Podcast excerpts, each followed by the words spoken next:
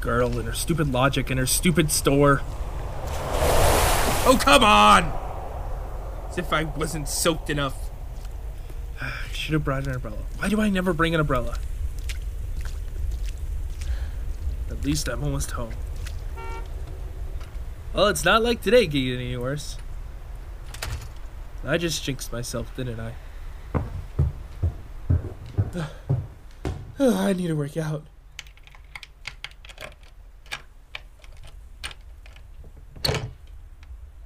Well, apartment, suite, apartment?